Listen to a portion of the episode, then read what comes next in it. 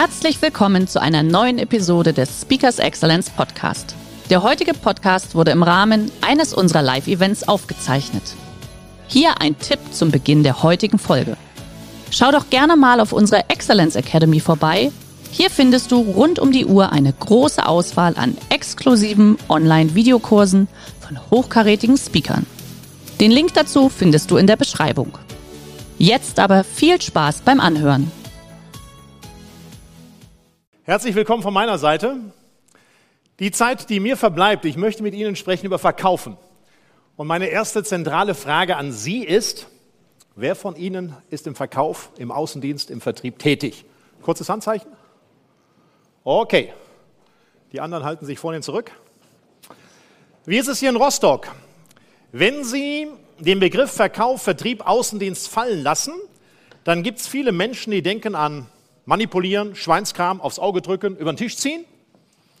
Von der sozialen Anerkennung ist es eine Tätigkeit, da sind sie auf Platz 15, 16, 17. Danach kommt Gebrauchtwarenhändler, Leichenwächer, Zuhälter und dann ist Schluss. Es möchte niemand in Mitteleuropa Verkäufer sein. Haben Sie schon mal erlebt, auf einer Party, Sie fragen, was machen Sie beruflich? Und jetzt fünf Luftblasen und dann kommt raus, Außendienst. Ich denke, wir Deutschen sind ein Volk von Dichtern, Denkern und Ingenieuren, weniger von Vertriebsleuten. Wir sind richtig gut. Damit meine ich, wir Deutschen entwickeln eine Menge. Wir haben tolle Produkte ins Laufen gebracht. Wir haben den Computer erfunden, das Telefon erfunden, die Glühbirne erfunden, bahnbrechende Dinge. Wenn es darum geht, ein Produkt an den Mann, an die Frau zu bringen, glaube ich, können wir noch ein bisschen zulegen. Es ist nicht alles gut, was aus Amerika kommt, aber wenn Sie in puncto Verkauf, Vertrieb noch etwas nachlegen wollen, kommen wir an den Amerikanern nicht ganz dran vorbei. Und es fängt schon mit dem Image an. Wenn Sie in Amerika sagen, ich bin im Außendienst, im Vertrieb, ich bin Salesman, die Frauen immer inkludiert, dann haben Sie große Anerkennung. Wenn Sie in Amerika sagen, Sie sind Rechtsanwalt, Lawyer, dann sind Sie ein schmieriger Winkeladvokat. Amerikaner erzählen sich seit Jahren gerne Rechtsanwaltswitze. Was sind 50 Anwälte auf dem Meeresgrund? Ein guter Anfang. Woran erkennt man, dass ein Rechtsanwalt lügt, wenn er den Mund aufmacht? Wir halten das in unserem Kulturkreis für eine ehrenwerte Sache. Man sagt zum Beispiel, das ist der beste Scheidungsanwalt in Rostock. Zwei Menschen streiten sich und einer macht sich die Taschen voll. Das ist eine ehrenwerte Sache. Wenn Sie aber eine tolle Idee haben, eine Dienstleistung, ein Produkt wirklich in den Markt bringen wollen, uh, aufquatschen, äh, Treppenterrier. Äh. Sie können das beste Produkt haben, Sie können die beste Dienstleistung haben. Haben Sie niemanden, der mit anderen drüber spricht, machen Sie nichts. Einige waren so mutig, haben ihm gesagt, ich bin da tätig. Ich versuche mal die anderen auch mit ins Boot zu holen und ich sage Ihnen meine, meine sehr simple Definition von Verkaufen. Verkaufen ist Umgang mit Menschen. Wenn zwei Menschen sich unterhalten, will der eine dem anderen immer was verkaufen. Das erste Verkaufsgespräch finden Sie in der Bibel, Adam und Eva, die Sache mit dem Apfel. Gibt es lustige Abhandlungen? Wie ist die Präsentation von Eva? Wie ist die Einwandbehandlung? Anschließend Abschlusstechnik. Leider volles Storno, die Sache ist nicht ganz aufgegangen. Ich denke, die meisten von Ihnen, vielleicht alle, haben in ihrem Leben mal ein Bewerbungsgespräch geführt. Sie wollten irgendwo einen Job. Wie läuft das? Die Damen gehen zum Friseur, das beste Kostümchen wird rausgeholt, die Herren putzen sich die Schuhe, Anzug rausgeholt, man verkauft sich. Ver Verkaufsgespräch in einer Form, ja, fast Prostitution. Wer von Ihnen Kinder hat, was verkaufen wir unseren Kindern? Zimmer aufräumen, morgens, abends Zähne putzen, wir nennen es Erziehung. Wenn Sie heute Abend einen Kumpel anrufen, Sage hier, netter Kerl, lass uns noch ein Bier trinken gehen. Sagt mein Kumpel, ah, harten Tag gehabt, war auf so einem Forum, äh, anstrengend. Jetzt gehe ich in die Einwandbehandlung, komm du alte schlaffe Socke, stell dich nicht so an. Wir hauen so um zehn noch zwei Pilz rein. Um halb elf sagt mein Kumpel, war ein klasse Abend, wir sollten uns öfter sehen. Abschluss getätigt, gutes Gefühl. Es gibt für diesen Umgang mit Menschen, gibt es Regeln. Und ich beobachte viele Verkäufer, die sehr intuitiv arbeiten. Meine Frage, würden Sie sich gerne von einem Chirurgen operieren lassen, der intuitiv operiert? Ich sage hier, ich sage ja schon, ich habe mir Sie eingeschossen, netter Mann. Sie haben sicher den Blinddarm auf der Seite, wir schneiden erstmal hier. Und wenn ich jetzt 20 aufgeschnitten habe, stelle ich fest, ah, hier. Wer von Ihnen Blinddarm raus hat, schauen Sie nach, wir können das auch mal kurz kontrollieren. Mal kurz, ja, Hemd. Es ist im Normalfall hier eine Narbe.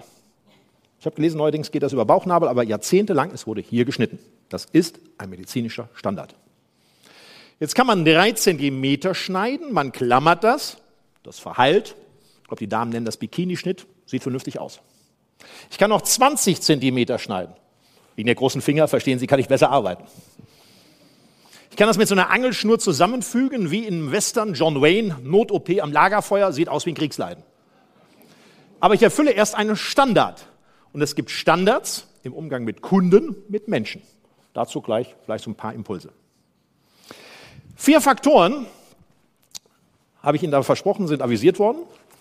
Bevor wir zu diesen vier Faktoren kommen, habe ich für Sie eine Formel und ich sage Ihnen auch immer, wo ich was geklaut habe.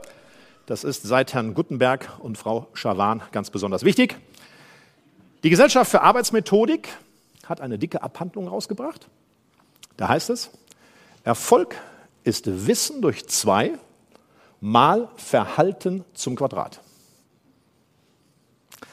Wenn Sie das mal ganz kurz auf sich wirken lassen, das Ding tut richtig weh. Das Ding tut richtig weh. Unser gesamtes Schulsystem läuft dieser Formel zuwider. Die meisten Menschen sind sehr stolz auf ihr Wissen.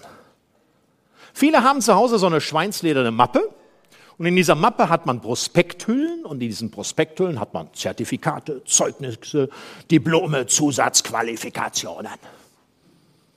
Und manche hängen das auch an die Ego-Wand, was auch immer. Aber wenn man sich bewirbt, macht man davon eine Kopie, reicht das ein, I'm the Hirsch, ich hab's drauf. Und ich sage Ihnen, all die Zettel, die Sie zu Hause haben, wenn Sie da im Umgang mit Kunden wedeln und sagen, oh, ich bin ein richtig guter, hm, interessiert ihn gar nicht so sehr.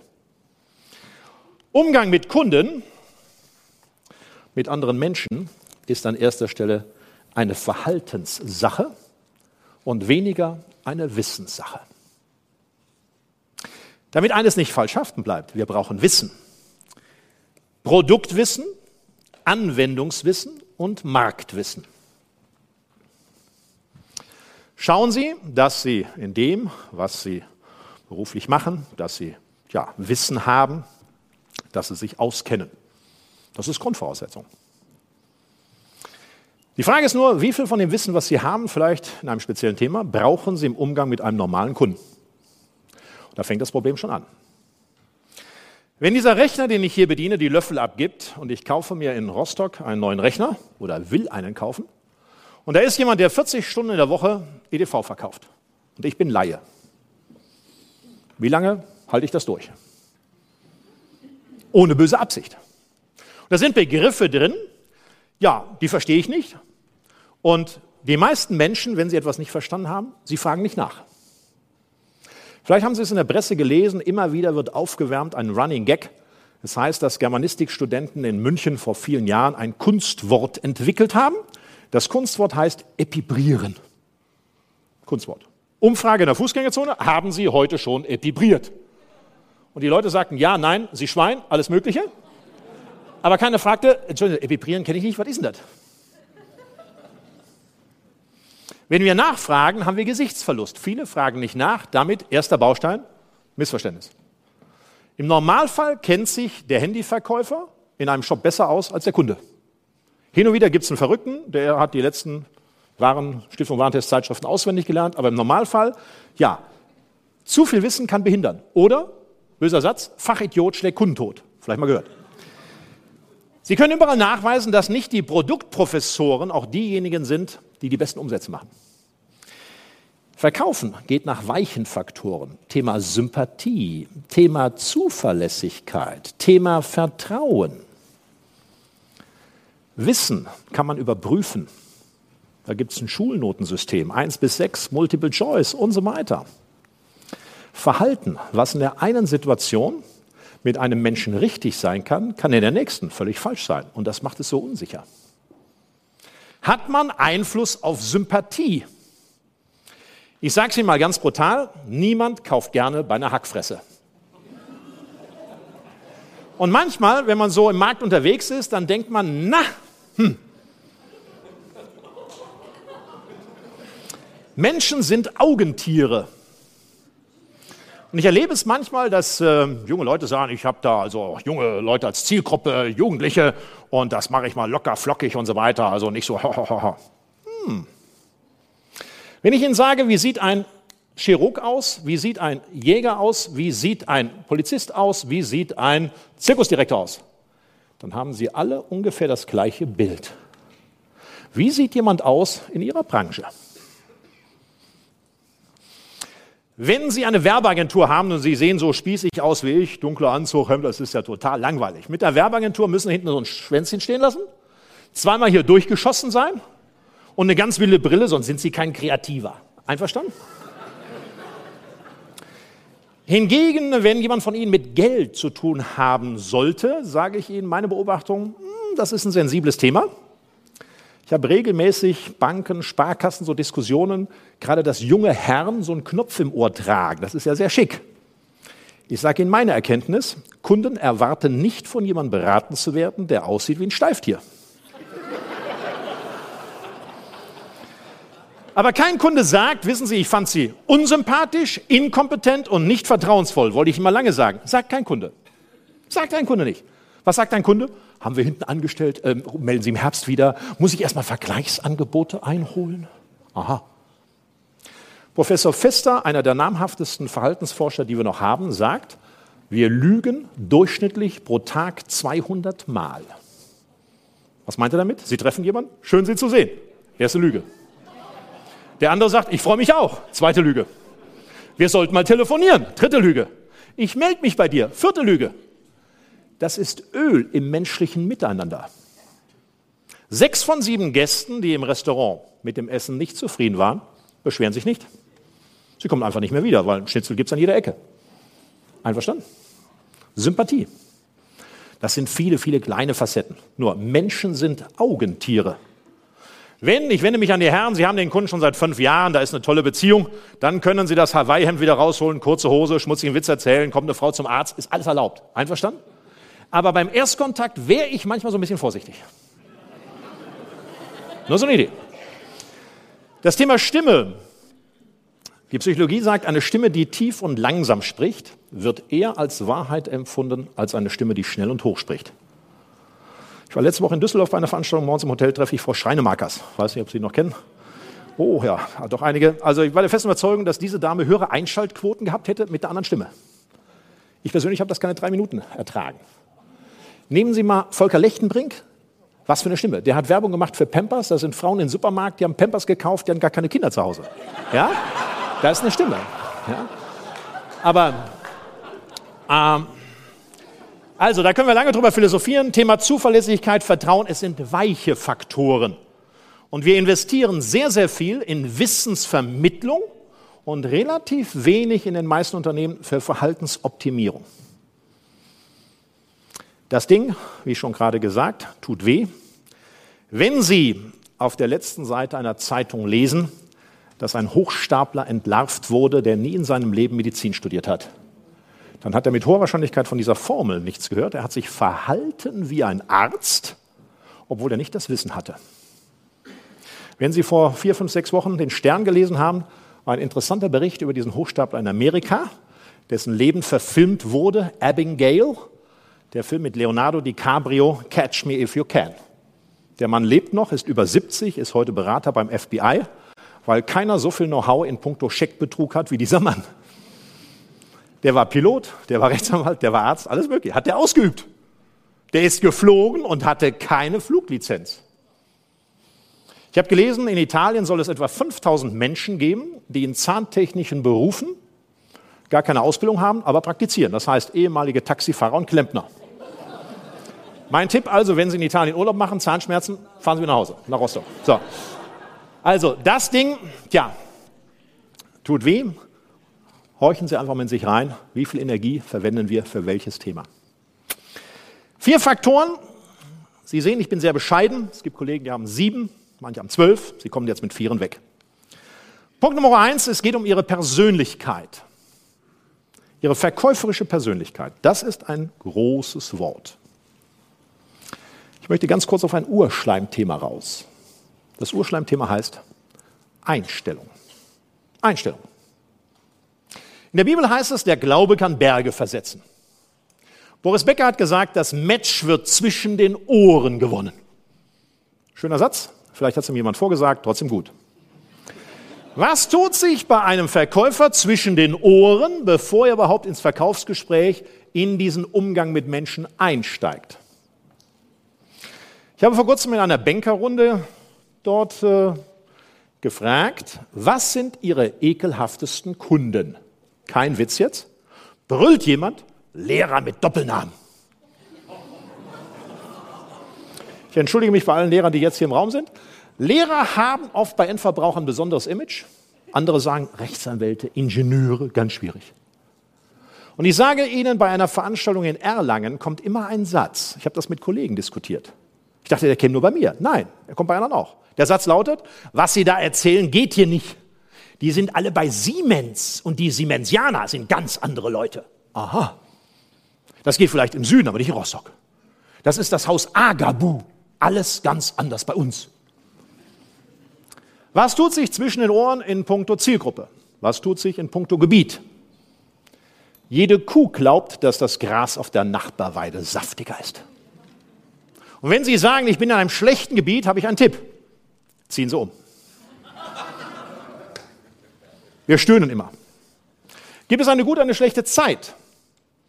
Anfang des Jahres rate ich davor ab, in puncto Neukundengewinnung etwas zu unternehmen, weil die Selbstständigen machen Inventur und der Rest ist ein Skiurlaub. Ich komme aus dem Rheinland, vergessen im Februar, Karneval, alle betrunken. Die Osterwoche ist umsatzschwach. Der Mai, ganz gefährlich, wegen der Brückentage. Und dann kommt das Sommerloch. Juli, August ist Rostock menschenleer. Geisterstadt. Dann kommen die Kartoffelferien und danach sind alle Kunden mit Weihnachtsgeschenken beschäftigt. Die vier Feinde des Vertriebs sind Frühling, Sommer, Herbst, Winter. Einverstanden? Man hat das sehr akribisch untersucht, wann ist die beste Zeit, im Verkauf aktiv zu werden. Und Untersuchungen haben gezeigt, am besten zwischen dem 1. Januar und dem 31. Dezember. Das ist belegt. Was tut sich zwischen den Ohren? In dem Zusammenhang, wer setzt sich gerne für einige Stunden ans Telefon, um Termine zu machen, Altkunden zu reaktivieren, Angebote nachzufassen, in dieser Form telefonisch wirklich einen nach dem anderen systematisch zu bearbeiten. Jemand im Raum, der es so richtig gern macht, so gerade Kaltakquise am Telefon? Ja, sehr wenige. Ein Kollege von mir sagt immer, wer gerne und regelmäßig Telefonakquise betreibt, lässt sich sicher beim Sex auch gerne auspeitschen. Ich entschuldige mich bei denen, die aufgezeigt haben. Ähm, Weshalb machen die anderen es nicht so gerne? Es gibt keine Tätigkeit im Vertrieb, bei der sie mit diesen vier Buchstaben so massiv konfrontiert werden wie am Telefon. Das Telefon ist nicht der beste Freund des Vertrieblers. Sie rufen an, es ist besetzt. Das ist ein Nein. Sie rufen an, der Vorzimmerdrachen, Sekretärin, Abfangjäger sagt, er ist im Meeting. Sie haben die Handynummer, Mailbox. Sie rufen an, der Ruf geht ins Leere. Sie haben endlich jemanden dran. Angebot habe ich noch nicht geprüft. Sie sind da viel zu teuer. Melden Sie im Herbst wieder. Nach anderthalb Stunden werden wir depressiv, gehen auf die Toilette, werfen uns hinter das Becken. Bei allem Spaß habe ich eine Frage jetzt an Sie und die meine ich verdammt ernst. Wie viel Nein können Sie ertragen? Wie viel können Sie wegstecken? Wer es gerne als Fremdwort haben will, wie ist Ihre Resilienz? Wie viele Menschen sind heute nicht mehr im Vertrieb? Nicht, weil die blöd waren. Sie sind mit der Missachtung, mit der Ablehnung nicht zurechtgekommen. Ich habe drei Jahre intensivste Trainings hinter mir mit Vorwerk. Da werden Sie vielleicht die Stirn ein bisschen in Falten legen. Ich sage Ihnen, als ich die kennenlernte, also Raumpflege, Staubsauger, ich wäre fast über meine Arroganz gestolpert und gesagt, Fink, muss man jetzt schon mit Staubsaugervertretern arbeiten? Ja, also, hm. ich sage Ihnen, ich bin ein Fan zwischenzeitlich von dieser Mannschaft. Und ich sage Ihnen einen Wert mal von Vorwerk, der ist verbirgt. Ein Vorwerkvertreter muss 50 Mal klingeln, damit im Schnitt 20 Mal die Tür aufgeht, damit er viermal vorführt und einmal abschließt. 60 Prozent aller Leute sind nach drei Monaten weg. Nicht, weil die blöd sind. Ich glaube, wegen dieser vier Buchstaben. In den Ausbildungsrichtlinien in Wuppertal, Hauptsitz von Vorwerk, steht drin, dass Sie bitte in einem Mehrfamilienhaus oben anfangen. Weshalb? Damit Sie auf dem Weg nach unten an dem vorherigen Misserfolg nicht nochmal vorbeigehen müssen. Hartes Geschäft. Sie bekommen zweimal im Jahr bei Aldi für 69,90 einen Staubsauger mit 1500 Watt Saugleistung. Vorwerk fängt erst bei, 5, bei, bei 850 Euro an. Noch eine Frage? Sie kriegen im Mediamarkt, Sie kriegen bei Experten und so weiter für 200 Euro einen tollen Staubsauger. Jetzt kann man darüber philosophieren, wo ist der Unterschied rauf und runter? Für manche ist es ein Statussymbol. Die Mutter hatte schon einen, den können sie aus dem dritten Stock werfen, der saugt unten weiter. Qualitativ Hammer. So.